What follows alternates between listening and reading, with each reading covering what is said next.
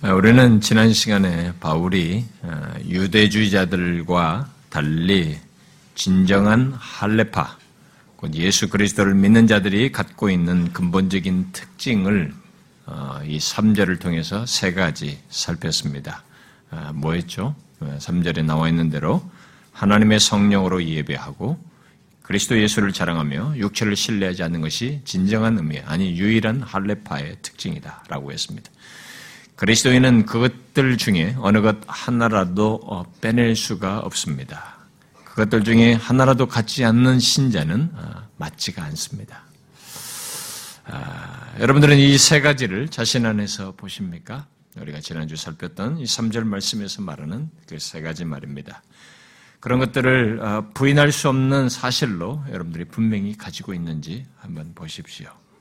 어, 그것은 꼭 신자인 사람들에게 어, 부인할 수 없는 내용으로 갖는 내용입니다. 자, 이제 4절부터 14절까지 계속 이어지는 이제 바울의 자서전적인 증거를 이제부터 우리가 살피게 되는데요. 어, 뒤에 17절에서 어, 바울은 이런 앞에 내용을 쭉 14절까지 쭉 얘기한 다음에 나를 본받는 본받으라고 어, 이 얘기를 합니다. 아, 그래서 그런 바울에게서 본받아야 할 어떤 무엇을 이제 그의 자서전적인 내용 속에서 우리가 발견하게 될 것입니다. 그런데 오늘 우리가 살피게 될 그 중에서 4절부터 6절은 바울이 예수 믿기 이전에 이제 본으로 제시할 어떤 내용에 앞서서 어디로부터 그런 본에 될 만한 변화가 있게 됐는지를 설명을 하고 있는데 그래서 예수 믿기 전에 자신이 자신이 가졌던 그 모습을 어, 말해주고 있습니다. 자, 우리가 앞으로 본으로서 볼 수 있는 내용을 이제 7절 이하에서 보게 되는데 그에 앞서서 그가 어디로부터 변화되어서 그렇게 됐는지 그 배경이 될 만한 내용을 오늘 그 4절 6절 내용을 통해서 보도록 하겠습니다. 음, 우리가 이제 7절 이하에서 볼 그런 내용들은 어, 주 안에서 항상 기뻐하는 신자들이 가지는 그 3절의 특징을 확장해서 바울이 자신에게서 경험적으로 가졌던 것을 말해주는 내용이라고 할 수 있습니다. 결국 그 내용은 예수 믿는 모든 사람들이 현재적으로 계속 추구하고 체험해야 할 모습과 삶을 말해주는 것입니다. 그래서 자기가 본받으라라고 어, 뒤에 말을 한 거죠. 그래서 다음 시간부터 7절 이하를 살피면서 우리 다시 언급하겠습니다만은 우리는 7절 이하의 바울의 경험을 똑같이 갈망하고 추구해야 합니다. 자, 그러나 우리는 그런 바울이 과거에 어떤 사람이었는지를 먼저 아는 것이 중요합니다. 왜냐하면 그렇게 갑자기 되는 사람은 남에서부터 갖는 조건은 아무도 없기 때문에 어떤 음, 과거에 어떤 사람인지 먼저 우리가 볼 필요가 있습니다. 진정한 할레파 아니 유일한 할레파는 육체를 신뢰하지 아니한다는 말을 이 3절 끝부분에서 어, 이 얘기를 했습니다. 그랬는데 바울은 자신이 과거에 아, 유대주의자들과 똑같이 그렇게 육체를 신뢰했었다는 것을 아, 고백적으로 여기 4절부터 6절에 말해주고 있습니다. 이것은 자신이 왜 그토록 빌립보 교회 성도들에게 유대주의자들을 경계하며 어, 경고했는지 곧 2절과 같은 말을 하는지 이해할 수 있도록 하는 내용입니다. 오늘 우리가 보려는 이 4절부터 6절은 바로 그러한 바울 자신의 과거를 과거 입장에서 말하는 내용이라고 말할 수 있습니다. 바울은 예수 믿기 이전에 신뢰할 만하다라고 생각했던 것들이 있었어요. 저희가 이전에 또 그것은 아, 지금 자기가 그 당시에도 그렇고 또 뭐 우리도 마찬가지입니다만 많은 사람들이 여전히 신뢰하고 있는 아, 그것이 그것들입니다. 그것을 자신은 과거에 열렬하게 붙잡고 추구했었던 것이죠.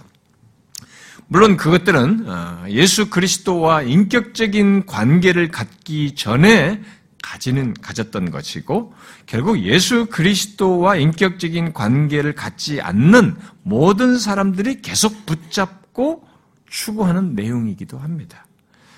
아, 그래서 주 안에서 기뻐하는 것은 놀랍게도 그런 것들에서 회심함으로써 있게 된다는 것을 우리가 여기서 또 연관지어서 생각해 볼 수 있습니다.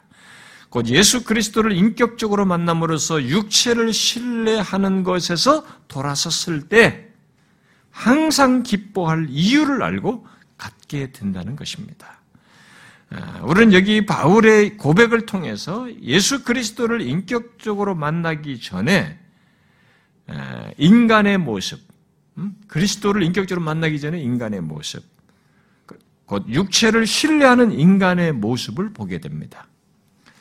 아무리 종교적이고 하나님을 믿는다고 해도 오늘날로 말하면 기독교적인 분위기 속에서 분위기 속에 있다 할지라도 예수 그리스도를 인격적으로 만나기 전에 인간의 모습이 어떠한지를 보여주는 것입니다. 아, 곧 무엇에 자기 자신을 이렇게 무엇 위에 자신을 세우고 또 무엇을 어, 붙들고 또 무엇을 자랑하고 어, 무엇에 가치를 두고 또 무엇에 나름의 기쁨을 결국 거짓 기쁨을 갖고 행하고 열심을 내는지를 말해주는 것들이죠. 바울은 누구보다도 육체를 신뢰하는 것에 아, 열정적인 그런 어, 모습을 가졌고 확신을 가졌습니다.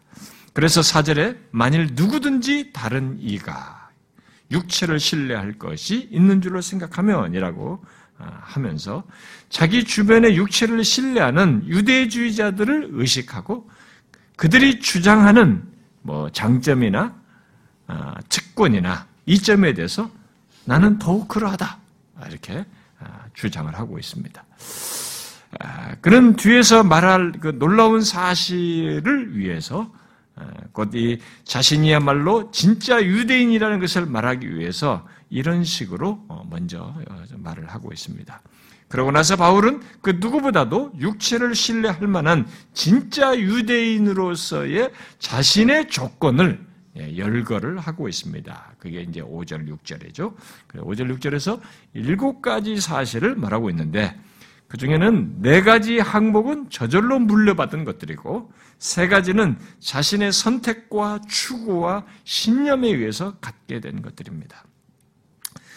저는 이 시간에 바울이 신뢰한 이 육체로 말하는 이 일곱 가지를 각각을 단순하게 그냥 설명하고 싶지는 않습니다. 대신에 이 모든 것들이 참 할례파와 상관없는 인간의 조건, 특히 아무리 하나님을 믿는다고 해도 예수 그리스도를 인격적으로 만나지 않는 조건에서 갖는 잘못된 신앙과 삶이 어떤 것인지, 바로 그런 사람의 모습과 특징이 무엇인지를 이 본문을 통해서 말하고자 합니다. 바울은 자신이 회심하기 이전에 이절의 사람들, 곧 유대주의자들이 육체를 신뢰했듯이 육체를 신뢰했고 그 누구보다도 그에 대해서 열심이었습니다. 그러나 그것은 잘못된 구원에 기초한 잘못된 열심에 지나지 않는 것이었어요. 그런데 이절의 유대주자들은 그런 바울보다도 한 수를 더 떠서 예수 그리스도를 말하면서 이스라엘 백성들의 모든 도덕적, 의식적인 율법을 지켜야 한다고 가르쳤습니다. 특히 할례를 강조하면서 마치 그런 율법 준수가 구원의 조건인 것처럼 구원의 필수적인 내용인 것처럼 가르쳤어요. 그러나 그들에 대해서 바울은 자신의 과거 모습, 곧 육체를 신뢰한 것과 다를 바 없다는 차원에서 이 4절부터 6절을 말하고 있는 것입니다. 그런 면에서 여기 5절부터 6절에서 말하는 것과 같은 육체에 해당하는 내용으로 말하는 이런 것들을 신뢰하는 것은 아무리 그가 하나님을 말하며 나름의 신앙적인 모습을 갖는다 할지라도 심지어 오늘날로 말하면은 기독교적인 분위기 속에서 산다 할지라도 어? 그, 그러면서 예수 그리스도를 말하면서 나름의 신앙생활을 한다고 해도 그것은 그저 회심하기 이전의 바울과 다를 바 없다는 것을 우리에게 말해준다는 것입니다. 결국 여기 4절부터 6절과 같은 바울의 과거 모습은 회심치 않은 사람이고, 회심치 않은 사람, 또 하나님의 구원을 잘못 추구하는 사람의 모습, 또 참된 회심이 아닌 아니 참된 신앙이 아닌 거짓된 신앙을 열심히 추구하는 사람의 모습이라고 할 수 있습니다. 바울이 2절을 말하면서 연관지어서 어, 여기 4절과 6절을 말하는 것에서 저는 바로 그런 시각에서 대비되는 이런 부류를 이런 사람의 특성을 오늘 어, 강조하고자 합니다. 자, 이것을 오늘날 우리 시대에 적용, 적용해서 연관해서 생각해 보면 예수 그리스도를 모르는 사람들은 당연히 여기 4절부터 6절에 해당하는 모습이라고 말을 하겠습니다만은 그뿐만 아니라 기독교적인 분위기 속에서 바울이 하나님을 믿는다는 분위기 속에서 있었던 것처럼 기독교적인 분위기 속에 있으면서 그 가운데서 자라나고 성장했으면 자라나면서 그러면서 기독교적인 외형도 가지고 그리고 그런 모든 것을 신뢰하는 사람들, 그런 사람들을 어, 말하는 것이다라고도 볼 수 있습니다. 바로 그런 사람들에게도 해당되는 내용이라고 할 수 있는 것이죠. 쉽게 말해서 여기 바울의 과거 모습, 곧 육체를 신뢰하며 나름 열심히 하나님을 믿는 모습은 어, 전혀 예수 그리스도를 모르든 뭐 기독교적인 분위기 속에 있으면서 교회를 다니든 회심치 않은 사람의 모습. 아, 아직 그리스도와 인격적인 관계를 갖지 않은 사람의 모습. 또 하나님의 구원을 잘못 이해하고 추구하는 사람의 모습을 말해준다는 것입니다. 여러분 오늘날 교회당 안에 그런 사람들을 한번 생각해 보십시오. 하나님을 믿는다고 하면서 바울처럼 또 유대주의자들처럼 육체를 신뢰하면서 나름의 신앙생활을 하려고 하는 이런 사람의 모습을 한번 생각해 보십시오. 아, 오늘 우리들로 연결시켜서 생각해 보면 기독교적인 분위기 속에 있으면서 그리스도와 인격적인 관계를 갖지 않은 채 육체를 신뢰하는 사람과 그런 모습을 한번 생각해 보십시오. 여기 5절부터 6절의 말씀을 통해서 그런 사람의 특징을 우리가 어떻게 아, 요약해서 말할 수 있지? 이런 특징을 무엇으로 설명할 수 있을지 한번 생각해 보십시오. 여러분, 이런 모습, 이런 식의 신앙을 가진 모습, 이런 식으로 신앙을 추구하는 사람을 우리가 그런 사람의 특징을 어떻게 아, 한마디로 말할 수 있겠습니까? 3절과 대비해서 한번 생각해 보면 우리는 그것을 바울이 로마서 2장에서 표현한 어떤 단어로 말할 수 있다고 봅니다.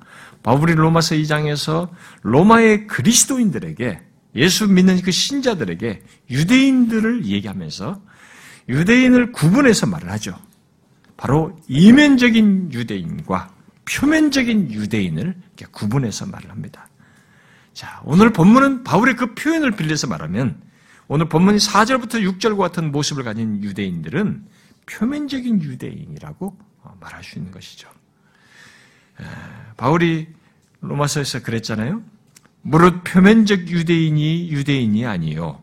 표면적 육신의 할례가 할례가 아니라 오직 이면적 유대인이 유대인이며 할례는 마음에 할지니 영에 있고 율법 조문에 있지 아니한 것이라 이렇게 말했어요. 여기 이면적 유대인과 표면적 유대인을 어, 빌립보 3장의 바울의 경험으로 나눠서 말하면 4절부터 6절의 바울은 표면적 유대인의 모습이라고 할 수 있겠고 3절과 7절 이하의 모습은 이면적 유대인의 모습, 진정한 의미의 어, 그런 할레파의 모습이라고 말할 수 있겠습니다. 그러므로 본문 4절부터 6절과 같은 모습을 가진 사람의 특징을 우리들이 한마디로 표현한다면 뭐겠어요? 이 로마서 2장의 말씀으로 표현하면 뭐겠습니까? 그 사람의 모든 것, 곧 그의 나름의 신앙과 삶의 모든 것이 표면적이다. 표면성을 갖는다라는 말로 표현할 수 있을 것입니다. 그리스도와 인격적인 관계를 갖지 않고 육체를 신뢰하는 사람은 모든 것이 표면적인 것을 넘어서지 못한다는 것이죠. 회심치 않은 사람은 바로 이런 특성과 한계를 갖고 있습니다. 바울의 과거가 아, 그러했습니다. 그래서 육신의 할례나 육체적으로 아브라함의 후손이고 이스라엘 족속으로서 육체적으로 유대인이라는 것을 대단히 신뢰했던 것이죠. 바울이 과거에 신뢰했던 5절부터 6절의 내용을 잘 보면 모두 표면적인 것들입니다. 유대인 관습의 철저한 정통파 이스라엘 사람으로서 8일 만에 할례를 정한 날짜에 할례를 받은 것, 또 아, 유대교로 개종한 사람이 아니라 아, 본래부터 야곱의 혈통에 속한 자로서 이스라엘 족속에 속한 자라는 것, 또 이스라엘의 첫 왕을 배출한 지파요, 유다 지파와 함께 다윗 왕가에 충성한 지파 출신이라는 바로 베냐민 지파 출신이라는 것. 또 히브리 혈통에서 태어난 사람이요 유대인의 습관과 생활 방식을 가진 것 등 그야말로 그의 출신 성분 이것을 기독교 분위기 속에서 말하면 내가 우리 집에 부모님부터 믿고 뭐 3, 4대째 예수 믿 기독교 집안이고 내가 모태 신앙이고 내가 어려서부터 교회에서 주일학교를 빠지지 않고 뭐 새벽기도하고 뭘 하고 교회에서 이런 직분을 맡았고 이렇게 기독교적인 가정에 잘 자라서 내가 나름의 이렇게 신앙생활을 했다는 이런 것들을 신뢰하는 것과 별반 다를 바 없다고 말할 수 있겠습니다. 여러분 오늘날 우리들이 교회 속에서도 그리스도와 인격적인 관계를 갖지 않은 채 이런 외적인 것을 신뢰하는 사람들을 한번 생각해 보세요. 적을까요? 적지 않습니다. 오늘날 우리들의 기독교는 이미 우리가 복음을 백몇십 년 전에 들어오고 나서 기독교적으로 많이 바뀐 이 나라 안에 오늘날 교회 안에는 그런 사람들이 굉장히 많습니다. 바울이 로마서 2장에서 표면적이라고 말한 것을 했을 때 그것은 어디까지나 겉에 표와 상징의 수준을 넘지 못한다는 그런 의미로 말한 것입니다. 그러나 여러분 표나 상징 자체는 실체일 수 없는 것입니다. 그러므로 표면적인 것은 그저 껍데기밖에 없다는 말이 되는 것입니다. 하나님은 항상 이런 문제를 심각하게 다루었습니다. 그래서 성경은 처음부터 끝까지 우리의 이런 표면성을 경계했어요. 아, 이방인들이 아니라 소위 하나님을 믿는다고 하는 백성들에게 또 신약의 성도들에게도 마찬가지예요. 이런 것들을 경계하면서 우리에게 아, 말씀해 주셨죠. 그런 내용들 중에 몇 구절을 제가 인용하면 예를 들어서 신명기 10장 같은 경우에서 그러므로 너희는 마음의 할례를 행하고 다시는 목을 곧게 하지 말라. 일찍부터 그랬어요. 그냥 육체적인 할례 문제가 아니라 마음의 할례를 행하라고 그랬습니다. 또 30장에서 내 하나님 여호와께서 내 마음과 내 자손의 마음에 할례를 베푸사 너로 마음을 다하여 뜻을 다하여 내 하나님 여호와를 사랑하게 하사 너로 생명을 얻게 하실 것이며라고 했습니다. 후에 선지자 예레미야는 유다 백성들을 향해서 유다인과 예루살렘 주민들아 너희는 스스로 할례를 행하여 너희 마음의 가죽을 베고 나 여호와께 속하라. 이미 할례 받은 사람, 육체 할례를 가진 사람들이에요. 그런데 너희들 스스로 할례를 행하여서 네 마음의 가죽을 베라는 거지. 이 말은 그들의 마음이 여호와께 속해 있지 속하지 않고 그저 몸만 껍데기만 하나님께 속해 있고 그런 표면적으로만 하나님을 믿었다는 것을 시사해 줍니다. 예수님은 요한복음에서 같은 논지로 얘기하셨죠. 너희가 아브라함의 자손이면 아브라함의 행사를 할 것이오늘 이렇게 말하면서 껍데기만 아브라함의 후손인 것을 지적했습니다. 바울도 여러 서신에서 껍데기뿐인 거짓 교사들을 경계하면서 그들을 따라서 육체를 신뢰하는 것을 계속 경계했습니다. 그것이 뭐 모든 서신은 여기서도 같은 맥락에서 얘기를 하는 것이죠. 그리고 그들 중에는 가짜 아, 거짓 정말로 거짓된 신자들이 있었던 것이죠. 그런 맥락에서 구약이나 신약이나 소위 하나님을 믿는다고 하는 사람들 가운데 또 예수 그리스도를 믿는다고 하는 사람들 가운데서 바울의 과거 모습과 같은 상태를 지니고 나름 열심을 내는 사람들, 그야말로 육체를 신뢰하면서 있는 사람들을 계속 있어 왔습니다.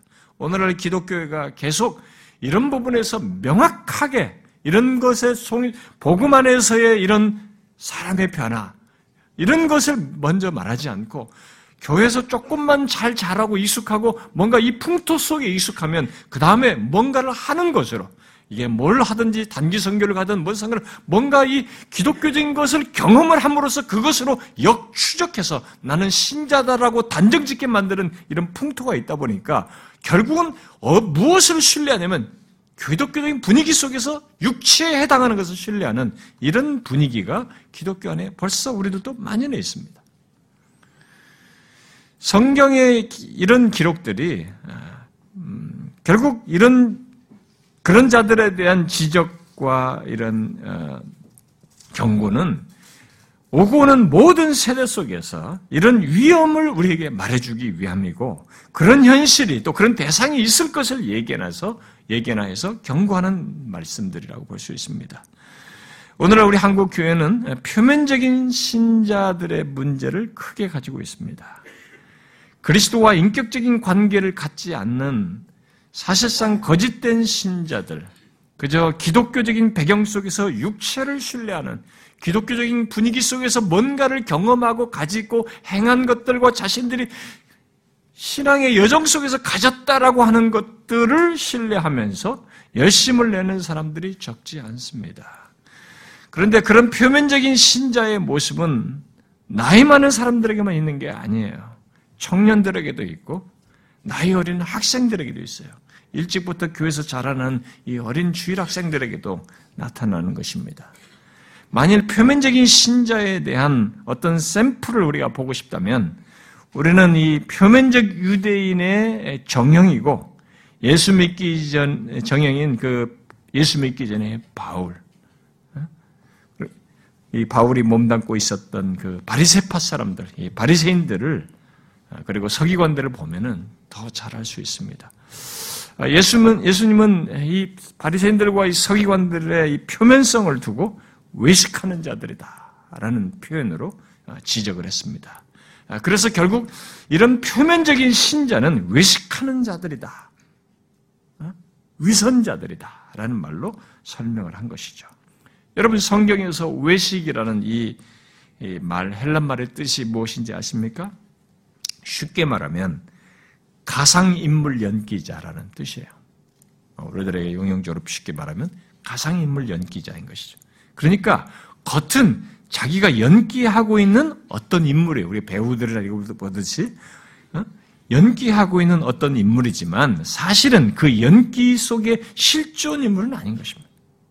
자기가 뭐 소크라테스를 연, 어, 역을 맡았다 그러면 자기가 소크라테스는 아닌 것이죠. 어? 실제 인물은 아니라는 거죠.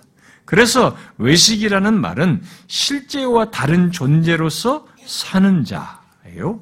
속이는 자라는 의미를 추가적으로 가지고 있습니다. 여러분 이런 표면적인 신자는 어, 자신이야 그렇다고 생각하지 않아도 하나님이 보실 때는 어, 그의 실제 모습은 가상인물 연기자인 것이죠. 아무리 하나님의 백성 공동체 안에 있어도 교회 안에 있어도 외식하는 자들은 실제 인물이 아니에요. 어, 그들은 가상인물 연기를 하는 사람들인 것입니다. 그들은 교회 내에서 연기하는 것이지 아, 마음의 할례를 받아서 하나님을 마음을 다하고 힘을 다하고 뜻을 다하여서 사랑하는 자들이 아니에요. 여러분 우리가 잘 보셔야 됩니다. 교회 생활을 이렇게 의무적으로 하는 사람들이 있거든요. 한번 생각을 해봐야 됩니다. 예수 그리스도와의 인격적인 관계가 없다 보니 자신의 존재와 신앙과 삶의 가치 같은 것들을 잘 몰라요.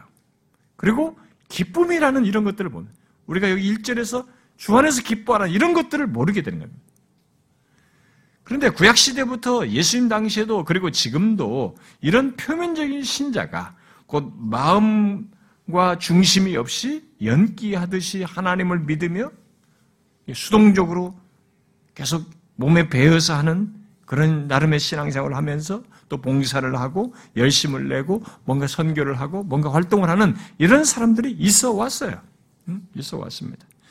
지난 역사 속에서 과거 중세 시대만 그랬 봐도 그런 것들이 굉장히 있었습니다만은 특별히 그렇게 아주 어두운 시대가 아니라 청교도들이 활동했던 그렇게 말씀을 굉장히 강렬하게 잘 전했던 그런 시대에도 영국 교회 안에는 이런 외식의 문제가 큰 문제였어요. 그래서 청교도들의 저작들 중에는 외식에 대해서 설교한 것들을 책으로 나온 게 제법 있습니다. 그게 그들의 주요한 주제였어요. 우리는 그렇게 역사를 거쳐서 소위 하나님의 교회들 속에는 교회의 완벽한 조직과 체계, 왕성한 활동이 있고 없고에 관계없이 외식하는 자들이 항상 있어 왔다는 사실을 우리가 잊지 말아야 됩니다.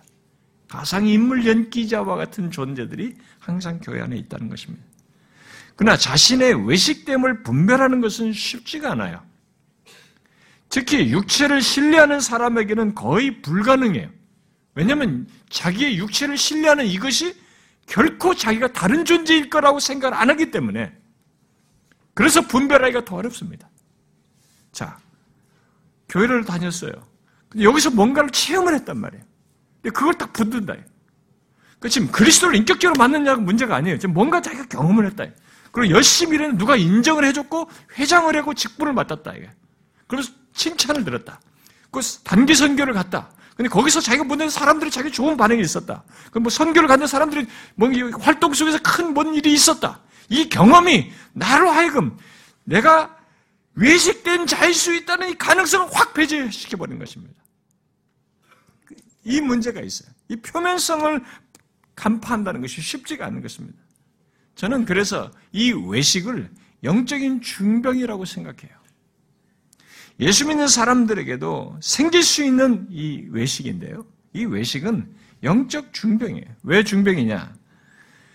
그것은 일단 자신이 병에 걸린 것을 전혀 자각하지 못하기 때문입니다. 그래서 병으로 인정치를 않아요. 문제가 있다는 생각을 잘 안 하는 것입니다. 이것은 마치 죽을 중병이 있음에도 정상처럼 여기는 환자와 같은 것이죠. 여러분, 성경에서 하나님의 날카로운 지적에 곧 영적인 진단에 반응하여서 자신이 중병에 걸렸다는 것을 인정하고 치료를 받기 위해서 회개하여 하나님께 돌아온 자들이 역사를 거쳐서 성경을 한번 보십시오. 얼마나 있습니까? 많습니까? 상대적으로? 오히려 적어요. 참된 의사이신 주님께서 서기관과 바리새인들에게 정확한 진단을 해주셨어요. 그런데 그들이 어떻게 반응했습니까? 서기관과 바리새인들이 그 주님의 진단을 듣고 돌아왔습니까? 아니에요. 그들은 자신들이 정상이라고요. 네가 문제라고 생각했습니다. 예수가 문제라고 생각했어요. 외식하는 자는 하나님의 말씀을 통한 진단에 항상 자신을 제외시킴으로써 그 영적인 중병을 드러냅니다. 여러분은 어떻습니까? 저는 여러분들이 하나님의 말씀에 자신을 제외시키는 일을 하고 있는지를 체크해 보기를 바랍니다.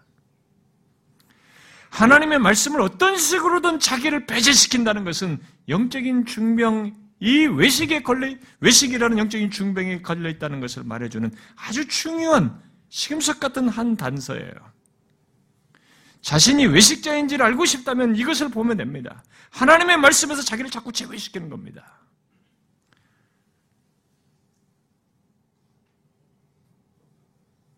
그래서 표면적인 신자의 특징, 뭐 가상 인물자, 연기자와 같은 이 외식자의 특징을 우리가 이 시간에 좀 더 주목해서 어, 좀 살펴볼 필요가 있습니다.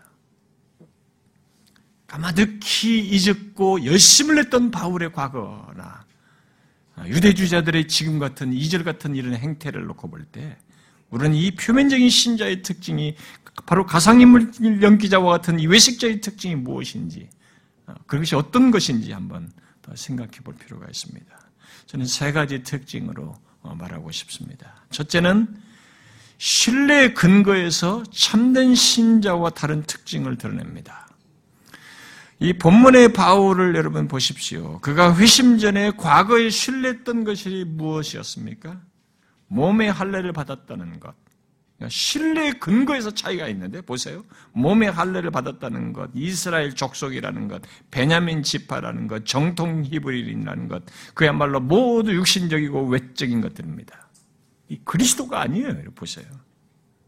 과거에 바울은 자신이 8일 만에 할례를 받음으로써 하나님의 백성이라고 여겼고 그것을 하나님의 백성의 증거로 삼았습니다. 이런 바울의 과거 모습과 마찬가지로 모든 바리새인과 서기관들은 영적인 것에는 그리 관심을 두지 않았습니다. 그들은 공통적으로 육신적이고 외형적인 것들에 관심을 두었습니다. 거기에 신뢰를 두었던 것이죠. 어떻게 하나님을 믿는다고 하면서 그럴 수 있겠는가? 라는 의문이 생길지 모르겠습니다만은 외식이란 하나님보다 자신의 것들, 또 자신의 육체의 자랑거리들에 가치를 두기 시작하면서 꽃을 피우게 되는 것입니다. 입술로는 하나님을 존경도 하고 찬송도 하고 설교도 하고 전도도 할 수 있지만 그의 마음 기저 속에는 항상 자신의 육체의 자랑거리가 있습니다. 그것은 신뢰거리로 삼아요. 이 표면적인 신자의 신앙과 신뢰거리는 항상 이중성을 갖습니다. 겉은 영적이지만 속은 육신적이고 자기 중심적인 모습을 갖는 것이죠. 여러분 하나님의 백성들 가운데 있으면서 소위 교회에 나오면서 하나님이 아닌 다른 신뢰거리들을 하나님과 예수 그리스도가 아닌 다른 신뢰거리들을 또는 다른 신뢰의 근거를 갖는다는 것이 참 이상하게 들리겠습니다만은 생각해 보셔야 됩니다. 그게 역사 속에 있었고 현실 속에 있는 얘기예요. 육신적이고 외형적인 것에 마음을 두고 교회를 다니고 소위 하나님을 섬기는 일이 교회 안에 있잖아요.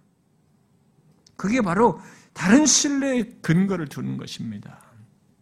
믿음의 가정에서 출생했다는 것, 모태신앙을 가지고 계속 교회를 다녔다는 것, 세례를 받았다는 것, 꾸준히 교회에서 내가 봉사하며 직분을 맡고 있다는 것, 그리고 내가 교회에서 이렇게 봉사해서 이런 일이 있었고, 뭐가 활동이 있어, 뭐가 있었고, 뭐가 있었다라는 것. 아, 여러분, 저는 지금까지 사역해 오면서 제가 최초로 사역을 한 것이 어, 설교는 고등학생 때부터 저를 목사라고 그래서 저를 시켰습니다. 우리 목사님이. 그래서 제가 유치부 아이들이 한 100명 되는 유치부 아이들에게 제가 설교를 했어요. 그런데 그때는 제가 기억을 정확하게 모릅니다만 많지 않기 때문에. 근데 그 뒤로 정식으로 사역자가 교육전사 할 때 유초등부부터 사역을 했습니다. 그런데 유초등부하고 그 다음에 또 나중에 중고등부도 했습니다. 청년도 했습니다. 근데 저는 감사하게도 각 부서 사역에서 다 회심의 역사가 있었어요. 그리고 심지어 거기에 교사들이 회심을 했습니다. 교사들이 회심해가지고 지난번 언젠가 말했다시피 목사가 두 명, 선교사가 한 명이 나왔어요. 그들은 저를 찾아와서 그때 자기가 회심했다고 그랬어요. 그러니까 그런 역사가 있어요. 그러나 저는 제가 내가 사역 속에서 이런 회심이 있었다는 것을 저는 신뢰 근거로 삼지 않습니다. 오히려 그랬는데 내가 배제되는 거 아니에요. 내 자신은 어떤가. 내 자신의 존재에 있어서 그런 것을 신뢰 근거가 아니라 정말로 하나님인가, 예수 그리스도인가, 복음인가를 자꾸 묻는 것입니다. 오늘날 교회 안에 사람들이 얼마나 이런 것들이 자신들이 가서 뭘 했고 뭘 활동을 했고 거기서 사람들이 어떤 반응이 있었다는 것에 대해서 이런 것에 자꾸 영적인 가치를 부여합니까? 그리스도와 인격적인 관계를 가진 사람들은 그렇지 않아요. 외적인 이런 형식들이나 육체의 것들로 인해서 그런 것에 신뢰의 근거를 두지 않습니다. 오히려 그들은 어떤 외적이고 육신적인 것에 아무런 가치를 두지 않습니다. 바울이 3절과 7절 이하에서 현재 자신이 가진 신자의 특징과 하나님 백성의 특징과 결국 4절부터 여기 6절에서 말하는 자신의 과거 사이를 비교하면서 자신에게 생긴 변화로서 첫 번째로 제시한 게 뭡니까? 바로 신뢰의 근거예요. 신뢰의 근거에 변화가 생겼다는 것입니다. 그도 과거에는 하나님을 믿는다고 생각했었고 하나님을 위해서 일한다고 생각했었던 사람이에요. 절기를 쫓아서 엄격하게 하나님을 예배하고 섬기면서 하나님을 잘 믿는다고 생각했던 사람입니다. 그러나 그런 바울의 과거와 현재 사이에 어떤 차이가 생겼는지를 뒤에 기술합니까? 과거의 바울은 그러면서도 자신을 신뢰했습니다. 자신의 출신 성분과 육체의 자랑거리들을 신뢰 근거로 삼았습니다. 그러나 이제 어떻게 됐다는 겁니까? 뒤에 가보면 어떻게 됩니까? 7절 이하에서 뭐를 얘기합니까? 그의 신뢰 근거의 대상이 다 뭐로 바뀝니까? 예수 그리스도로 바뀝니다. 그리스도, 그리스도, 그리스도를 연발하고 있는 것입니다. 그것이 바울의 경험 속에 나타난 표면적인 신자와 이면적인 신자의 차이인 것입니다. 이면적인 신자는 그 중심에 그리스도가 있어요. 그가 자신의 그리고 자신의 것은 그 어떤 것도 신뢰 거로 두지를 않습니다. 이와 관련해서 여러분들 한번 자기 자신들에게 질문해 보십시오. 여러분은 지금 예수를 믿고 그에 따른 삶과 봉사를 한다고 하면 하는데 그런 모든 것을 하게 하는 근거가 무엇인지 한번 물어보십시오. 한번 면밀하게 살펴봐서 답을 필요, 필요가 있습니다. 혹시 자신의 신앙의 배경에 대한 신뢰 위에서 봉사를 하고 삶을 살아고 익숙함 때문에 하는 건 아닌가 질문해 보십시오. 그리스도를 최고로 신뢰하지 않으면서 예수를 믿는다고 말하고 있지는 않는지 한번 확인해 보십시오. 여러분 그리스도의 그리스, 도와 그의 십자가를 신뢰의 그거로 근거로 삼고 그것이 자신으로 하여금 이런 모든 신앙의 행위와 태도와 반응과 봉사와 모든 것에 동기가 되는지를 체크하셔야 됩니다. 이것은 인위적으로 만들어질 수 없어요. 꼭 여러분들이 확인하셔야 됩니다. 이면적인 신자와 표면적인 신자의 차이예요. 신뢰 근거에서 차이가 있습니다. 그 다음 두 번째로 이 표면적인 신자, 곧 외식자의 특징은 하나님에 대한 그의 중심과 태도에서 이 참된 신자와 다른 특징을 갖습니다. 외식자는 항상 하나님을 자신의 중심에 두지 않습니다. 하나님을 말하지만 실질적인 면에서 하나님을 중심에 두지 않습니다. 대신 그는 자신의 행위와 하는 일에 가치를 두고 자기 자신의 가치를 둡니다. 하나님을 말해도 그의 중심과 태도는 놀랍게도 자신과 자신의 행위를 향합니다. 그래서 하나님께서 그들과 함께 역사하시는 하나님으로 믿고 교제하지를 않습니다. 그들에게 하나님은 전제일 뿐이고 그저 종교적 대상으로 인식 속에 있을 뿐입니다. 그러다 보니 그들에게 관심은 하나님보다 소위 하나님의 일, 교회 의식, 교회 사역, 내가 그렇게 열심히 봉사했을 때 일어나는 어떤 것들, 이런 것들에 열심을 내게 되고, 그리고 그걸 가지고 하나님을 잘 섬긴다고 생각을 하는 것입니다. 심하게는 그렇게 하는 것을 구원받은 길, 구원받는 길처럼 생각합니다. 바울의 과거 모습을 보십시오. 율법으로는 바리새인이요 열심으로는 교회를 핍박했다고 말했습니다. 여기 율법으로는 바리새인이라는 말이 주는 뉘앙스가 무엇을 실사합니까? 곧 율법하면 바리새인이라고 누구나 알고 있고 인정했다는 것입니다. 그 정도로 바리새인들은 하나님의 율법에 밝았고 그것에 대한 연구도 많이 하는 사람들이었습니다. 또 그 율법을 지키는데도 그는 나름대로 철저했습니다. 그런데 그렇게 율법하면 바리새인이라고 인정될 정도의 사람들이 왜 표면적 신자의 대명사요 이 외식자로 성경은 지명하고 있습니까? 그것은 그들이 하나님을 잘 섬기는 기준으로서 자신의 많은 행위와 일의 가치를 두었기 때문입니다. 동시에 하나님의 율법을 문자적으로 이해하고 지켰기 때문입니다. 왜 바울이 그렇게 열심을 내서 교회를 핍박했습니까? 예수 믿는 사람을 더 적극적으로 나서서 잡아 죽이겠다고 나섰습니까? 앞장서서 그 마음이 왜 이렇게 들끓었어요? 그들을 죽이려고 하는데 왜 이렇게 마음이 들끓었습니까? 그에게는 나름대로 정당한 이유와 답변을 가지고 그랬던 것입니다. 그런데 무엇이 잘못되었습니까? 그는 자신의 많은 행위에 가치를 두었습니다. 하나님의 원하심보다는 그들의 자신의 행위에 더 가치를 두고 율법을 지킨 것입니다. 율법을 그런 식으로 지킬 수 있다는 것은 여러분들이 간파를 하셔야 됩니다. 하나님의 말씀을 지키는 데서도 우리가 그 행위의 가치를 두고 이 하나님의 말씀을 지킬 수 있다는 걸 생각하셔야 됩니다. 그건 이 표면적인 그리스도인들이 표면적인 신자들이 취하는 태도입니다. 하나님이 아니라 그 율법을 말씀하신 하나님이 아니라 그런 식으로 할 수 있는 것이죠. 율법을 지킨다고 했지만 율법의 정신과 영이 없었던 것입니다. 로마서 2장에서 이면적인 유대인을 말하면서 바울이 율법과 관련해서 영에 있고 율법 조문에 있지, 않, 있지 않다고 했는데 바울은 그 율법 조문에 관심을 둔 것이죠. 어, 율법을 주신 하나님의 뜻을 어, 그의 원하시면은 크게 염두에 두지 않았습니다. 여러분 이 부분에서 자신은 어떤지 한번 보십시오. 하나님의 말씀을 지키며 신앙생활 한다고 할 때, 또 신자로서 산다고 할 때, 자신의 모든 행위와 열심을 어디에 근거해서 그것들을 갖고 있는지 한번 보십시오. 혹시 하나님의 말씀의 문자대로 자신이 행하는 것에만 관심이 있지 하나님의 의중과 그의 원하시면은 별 관심을 두지 않고 어, 예배를 나오고 주님의 말씀을 따라 이런 행동을 하고 저런 걸 하고 이렇게 하고 있지는 않는지 한번 보십시오. 하나님의 말씀을 지키며 내는 어? 지키면서 어, 내는 어떤 열심과 정성이 하나님의 마음과 그의 의중을 생각하여 성경을 따라서 하는 것은 정상적이겠습니다만은 만약 하나님의 의중을 전혀 의식하지 않고 하나님의 말씀을 문자대로 지키기 위해서 내는 열심이고 수고라면 그것은 표면적 신자들이 행하는 모습이에요. 우리는 단순히 엄격성을 가졌다고 어떤 철저함을 가지고 있다고 그래서 그 사람이 하나님의 마음을 가졌다고 생각하면 안 됩니다. 그것은 바리새인들이 그랬어요.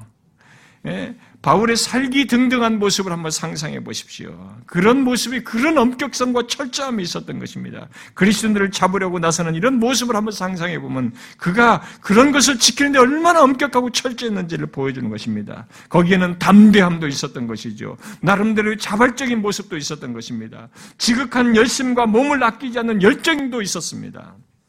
그러나 이런 자신의 모습을 포함하여서 당대의 바리새인들의 이런 태도를 바울은 표면적이다고 말한 것입니다. 표면적인 것입니다. 육체적인 것들이죠. 담대함보다도 그래서 담대함보다도 또 열심보다도 또 하나님의 율법을 열성적으로 지키는 엄격성보다도 더 중요한 것이 있는데 그게 뭡니까?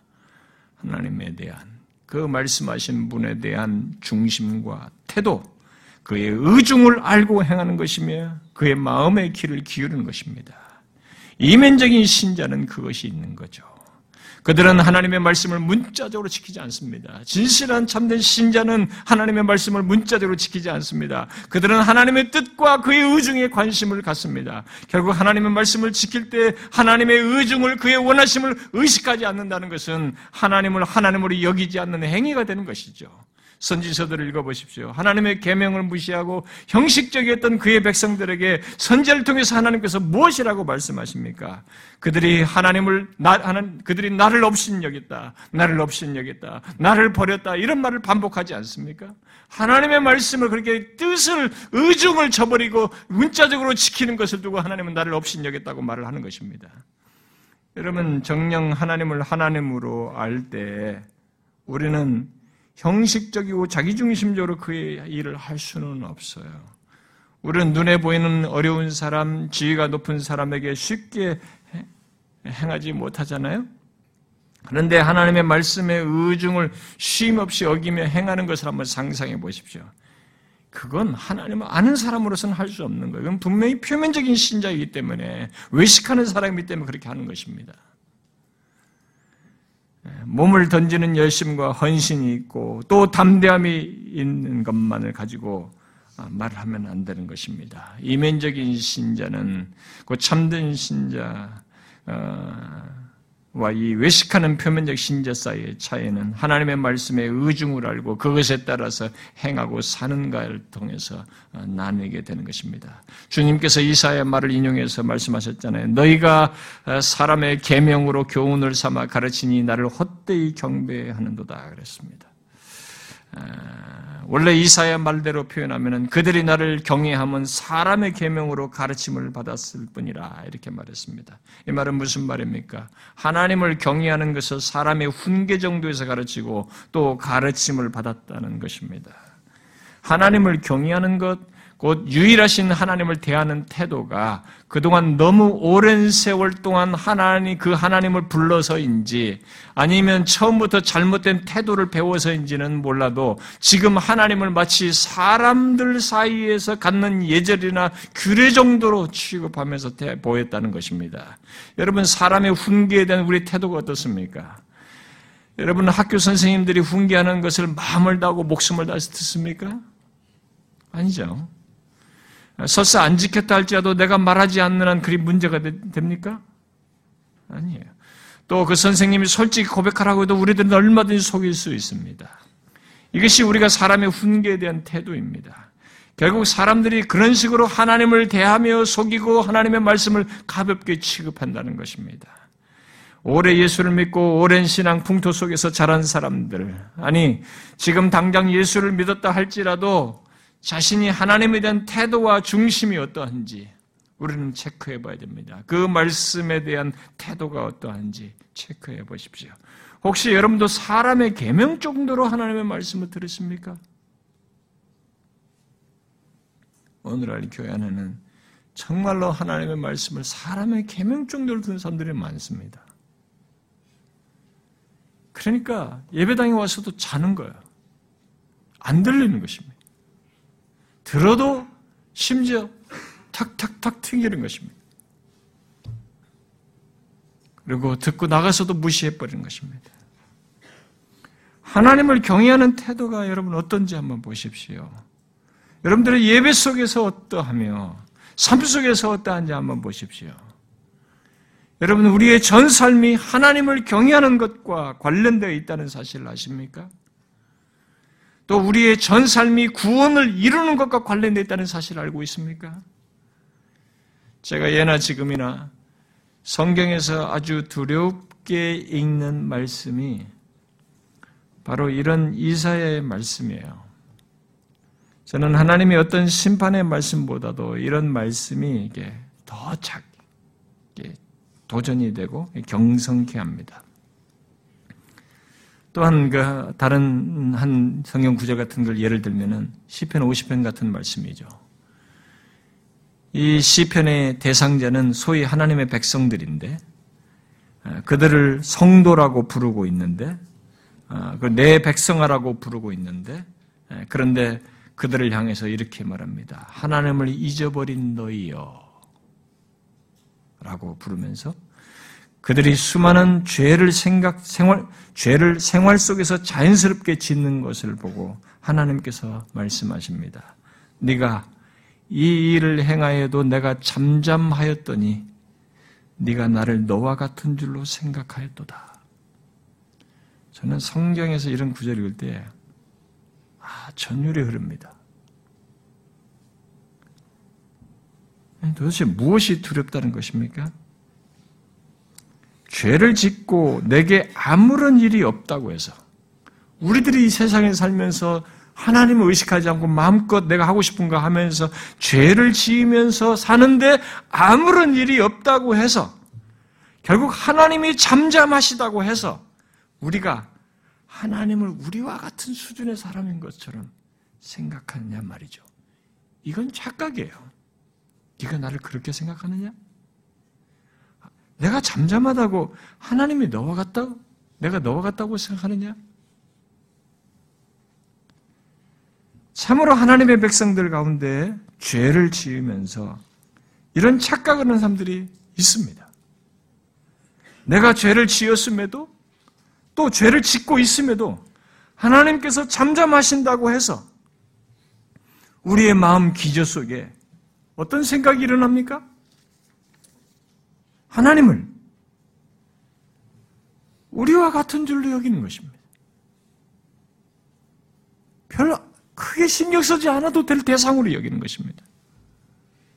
오늘날 교회 안에 많은 사람들이 또 교회들이 그런 모습을 취하고 있습니다. 그래서 우리들이 너무 방자하고 죄를 쉽게 노출합니다. 저는 그런 내용을 읽을 때 직접적인 심판의 진술보다 더 두렵게 다가와요. 여러분 기억하십시오. 하나님은 우리의 중심과 태도 속에 하나님을 하나님으로 온전히 여기지 않는 것을 다 알고 계십니다. 자기를 자신이 어떤 분이신지를 인식치 않냐고 무시하는 것을 잘 알고 계십니다. 하나님은 호세아 당시에도 너희들이 헛되이 제사만 드리지 인애가 없는 거 다 하셨어요. 이사회 당시에도 입술로만 나를 존경하는 거다 하셨습니다. 이 시편 당시에도 그리고 예수님 당시에도 이런 모습을 다 알고 계셨습니다. 중세 시대도 마찬가지고 청교도 시대도 마찬가지고 지금도 우리의 모든 것을 다 알고 계십니다. 하나님의 백성들 가운데 하나님을 하나님으로 여기지 않는 것과 그를 경외하는 것을 사람의 계명 정도로 여기고 있다는 것은 참으로 무서운 일인 것이죠. 하나님을 우리 수준으로 생각하면서 방자에 행하는 것에 지나지 않는 것입니다. 결국 하나님을 표면적으로 믿고 있다는 것이 되는 것이죠. 위선하고 있다는 것입니다. 그것은 진실한 신자일 수 없습니다. 참된 신자는 하나님을 우리와 같은 줄로 생각지 않습니다. 오히려 하나님을 하나님으로 높이게 됐죠. 특히 그리스도 안에서 나타난 이 하나님을 알고 그분 안에서 자신이 어떠해야 하는지를 바탕이 어떠해야 하는지를 알죠. 그렇게 반응하죠. 그래서 마음이 있어요. 진심을 동하게 돼. 진심을 드러내게 되는 것입니다. 거기서 표면적인 신자와 차이가 있는 것입니다. 마지막으로 표면적인 신자 곧 외식자의 특징은 그의 삶의 목적에서 이면적인 신자와 다른 특징을 갖습니다. 바울의 과거 모습에 나타난 이 표면적인 신자의 특징은 오직 자신의 의를 이루는 것이었어요. 행위로 흠없는 자가 되는 것을 최고로 여기면서 그것을 추구했습니다. 바울은 율법으로는 바리새인의 특징을 가지고 있었고 율법의 의로는 흠이 없는 자라고 했습니다. 이 말은 율법을 어, 순종하는 데 있어서 사람들에게 책 잡힐 것이 하나도 없고 또 사람들에게 인정받기에 완전한 자라는 말입니다. 그는 그것을 최고로 여기면서 그렇게 인정받는 것을 최고로 여기면서 추구해 왔습니다. 그러면서 자기의 의를 세웠던 것이죠. 외적으로 보면 그가 아, 그런 모습은 정말 존경받고 어, 인정받을 만한 모습입니다. 그러나 그 모든 것은 자기 의를 향한 열심이고 추구이고 삶의 내용이고 결론이었던 것입니다. 그가 율법의 의로는 흠이 없는 자라고 인정을 그렇게 받은 것은 그가 의식상으로 흠이 없을 뿐만 아니라 그의 행동 원리에 있어서도 의를 쌓는데 아주 철저했다는 것을 시사해 줍니다. 그는 결국 그런 것들을 신뢰하였고 자랑거리로 여겼습니다. 바울이 속했던 바리새인들은 항상 그러했죠. 그들은 자신들이 쌓은 의가 항상 자랑거리였고 그것을 소중히 여겼으며 그것을 위해서 열심을 내었습니다. 그들에게는 하나님의 영광 같은 것은 안중에도 없었습니다. 그들은 결과적으로 하나님을 영화롭게 하는 것보다는 자신을 높이는 데 더 큰 관심을 가지고 있었습니다. 결국 그들의 삶의 목적은 자신의 의였던 것이죠. 자신의 의를 세우고 이루는 것이었던 것입니다. 하나님의 의와 영광이 아니었던 것이죠. 예수님께서 바리새인들을 책망하실 때 그들에 대해서 말씀하신 것이 무엇이었습니까? 그들은 모든 행위를 사람에게 보이고자 한다라고 했습니다. 또 그들은 자기 자, 자기들을 스스로 높이는 자라고 했습니다. 또 겉으로는 아름답게 보이는 사람들이라고 말했습니다. 또 겉으로는 사람에게 옳게 보인다라고 했습니다. 그들은 결국 하나님보다 사람을 자신들의 행 자신들의 행위를 이런 것으로 싸우는 의에 더 소중히 여기면서 가치를 뒀던 것이죠. 그런, 그런 행동 모든 기재에는 자기 의가 있었던 것입니다. 하나님이 아니었어요.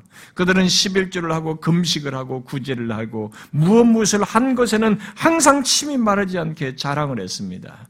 그러나 그것의 동기와 목적에 대해서는 별 관심이 없었습니다. 하나님은 이들에게 화 있을진저 회칠한 무덤과 같은 자라고 말씀을 하셨죠. 하나님을 영화롭게 하지 않고 자기를 높이는 자들은 또 자신의 영광을 드러내기 위해서 의를 쌓는 자들은 표면적인 신자인 것이죠. 그들은 외식하는 자들이고 가상인물 연기자인 것입니다. 바울의 과거 모습 속에는 분명 열심히 있고 담대함 있고 율법에 대한 엄격함이 있었음에도 불구하고 하나님은 그에게 실천, 실질적인 면에서 그렇게 중요한 위치를 차지하지 않았습니다. 그런 율법을 엄격하게 지키는 바리새인에 속해 있는 것에는 큰 가치를 두었으면서도 그 율법의 의에 있어서 또 율법에 의해서도 아주 철저했었고 자랑함으로 여겼음에도 불구하고 그의 중심에는 하나님이 없었어요. 실질적인 면에서 그분의 의가 없었어요. 특별히 복음의 실체이신 예수 그리스도를 몰랐습니다. 그가 없었어요. 그의 최고는 자신이 보기에 또 다른 사람들이 보기에 흠이 없고 인정받는 이 율법의 의를 갖는 것.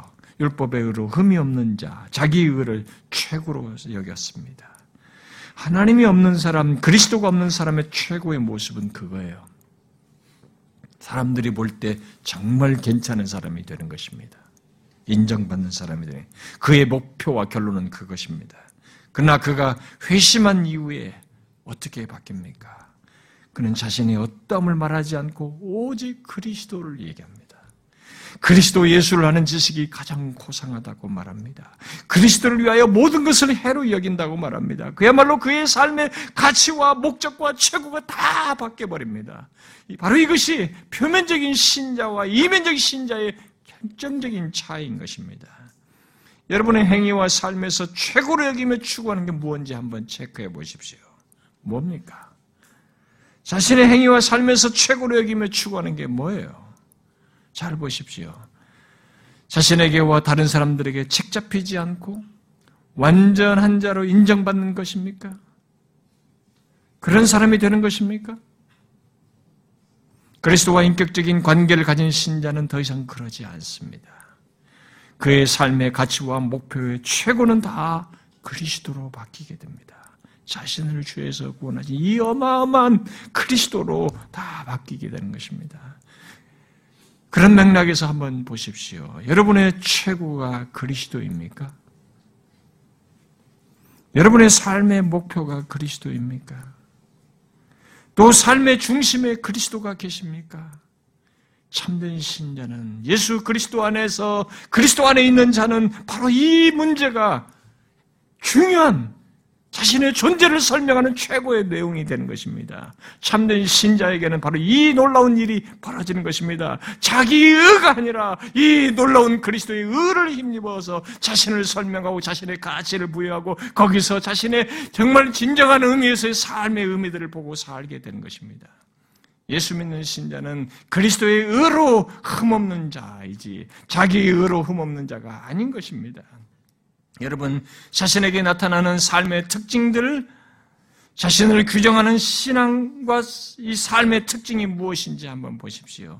그 중심에 그리스도가 계신지 한번 보십시오. 마음으로 하나님을 경외하는지를 보십시오. 성령으로 하나님을 경배하는 특징이 있는지 한번 보십시오. 아니면 맥없는 신앙생활, 하나님 의식하지 못하는 삶과 경배, 이 성령의 역사를 경험하지 못하는 형식적인 예배와 교제와 봉사와 이런 모든 수고들을 한번 대비해서 한번 보십시오. 무엇입니까? 후자입니까? 전자입니까? 여러분, 후자는 표면적인 신자요. 외식자인 것입니다. 가상인물 연기자인 것입니다. 교회를 연기하듯이 다니는 것입니다.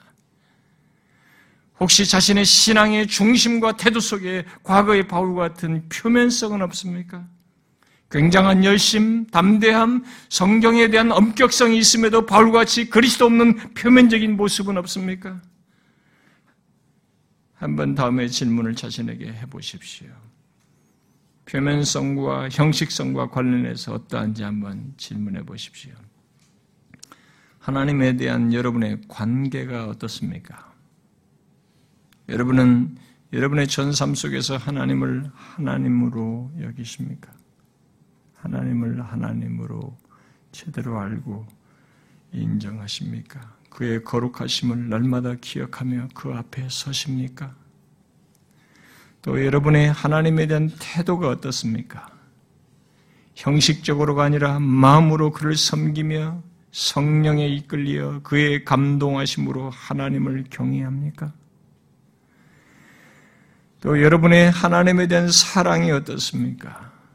정말 여러분이 하나님을 사랑할 수밖에 없음을 그리스도 안에서 알고 있으며 그 이유를 분명히 보십니까?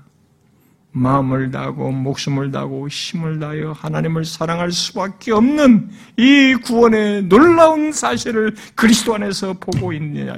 그것이 자신의 신앙과 삶의 근거이냐라는 것입니다. 여기 하나님께서 마음에 할례를 베푸셔서 계속 성경에서 마음의 할례를 베푸는 문제를 얘기하는 것은 우리들이 마음을 다고 성품을 다하여 진실로 하나님을 알고 하나님을 하나님으로 높이며 그를 사랑하는 것을 얘기하는 것입니다. 하나님의 백성들 참된 신자들에게는 그 이런 하나님의 사랑이 있는 것이죠. 이런 하나님의 사랑이 신앙의 시작이고 과정이고 결국 종국이 되는 것입니다. 그것은 마음에 할례 받은 참된 그리스도인들의 최고의 특권이고 또 특징이기도 한 것이죠. 참된 신자들에게 지속적인 그런 외식이라는 것은 있을 수가 없는 것입니다. 한번 진지하게 물어보십시오. 여러분에게 외식된 자와 같은 그런 모습은 없는지. 가상인물 연기자와 같은 신앙생활을 하고 있지 않은지 물어보십시오. 저는 목사이기 때문에 저에게 가장 큰 대적이 외식이에요. 뭔 걸 하는 책 해야 되고, 진짜 경건한 것 같아야 되고, 이런 거. 그래서 제가 최대한 그런 것에서 벗어나고 싶어서 솔직하려고 노력하지만, 때로는 여러분들이 제가 그렇게 하는 것조차도 못 받아주고 있어서 어떤 때는 제가 노출을 안 합니다. 그렇게 할 때 벌써 제게 위선이 썩 밀려와요. 있는 모습을 그대로 보지 않기 때문에. 아, 뭔가 약점을 자꾸 찾기 때문에. 긍정적인 것을 얘기하는 것이 아니라 자꾸 약점을 가지고 뭔가를 얘기하는 이 나쁜 습성이 우리 인간들에게 있어서, 뭐 저도 그런 것이 있는데.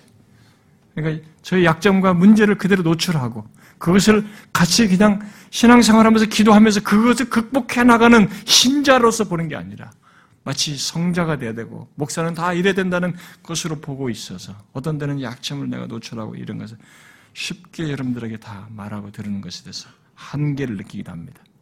그런 과정 속에서 저에게 이 위선은 이 외식은 저에게 또 다른 강적으로 등장하는 것입니다. 우리는 가상인물 연기를 하면 안 됩니다. 하나님을 믿고 신앙생활하는데 가상인물 연기자와 같은 모습을 취하면 안 되는 것이죠. 우리의 신뢰의 근거를 확인하십시오. 여러분의 중심과 태도가 하나님에 대한 중심과 태도가 어떤지를 꼭 보십시오. 하나님을 하나님으로 여기는 신앙과 삶을 가지고 있는지를 분명히 보십시오. 자신의 행위와 삶의 삶에서 예수 그리스도가 최고인지 그런 변화가 육체가 아니라 육체의 자랑거리가 아니라 예수 그리스도인지를 분명히 보십시오. 그것이 참된 신자입니다. 그것이 진실로 예수 그리스도를 만난 사람이에요. 그리스도와 인격적인 관계를 가진 사람인 것입니다. 예수 믿는 것을 여러분들의 자의적으로 해석하지 마십시오. 예수를 이렇게 믿어도 된다고 생각하지 마세요. 그저 교회를 다니면 된다라고 착각하지 마세요. 그냥 교회에서 뭔가를 맡아서 했다는 것을 가지고 기독교를 가지고 신앙생활을 한다라고 규정을 하지 마십시오. 성경이 말하는 가지고 얘기하셔야 됩니다. 나중에 우리가 놀라운 일을 경험할 수 있기 때문에 그렇습니다. 주님께서 내가 교회에서 그렇게 열심히 봉사를 했고 예수 이름으로 이것도 하고 저것도 하고 선전도 되고 제가 설교도 했고 심지어 이런 기적도 행했는데 무슨 얘기입니까? 라고 하지만 주님은 모른다고 할 수 있는 것입니다. 내가 규정하는 것 때문에 그래요. 내가 규정해서 신앙생활했기 때문에 그렇습니다. 표면성 속에서 신앙생활했기 때문에 그런 것입니다. 여러분들이 규정하시면 안 됩니다. 여러분들이 임의적으로 결정하고 신앙생활을 통제하면서 신앙생활하는 게 아니에요.